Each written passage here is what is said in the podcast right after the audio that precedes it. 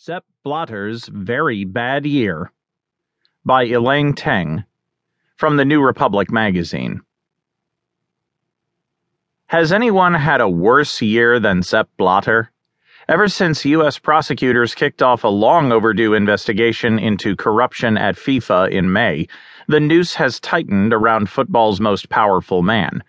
But just as it looked like he might end 2015 unscathed, this week Blatter was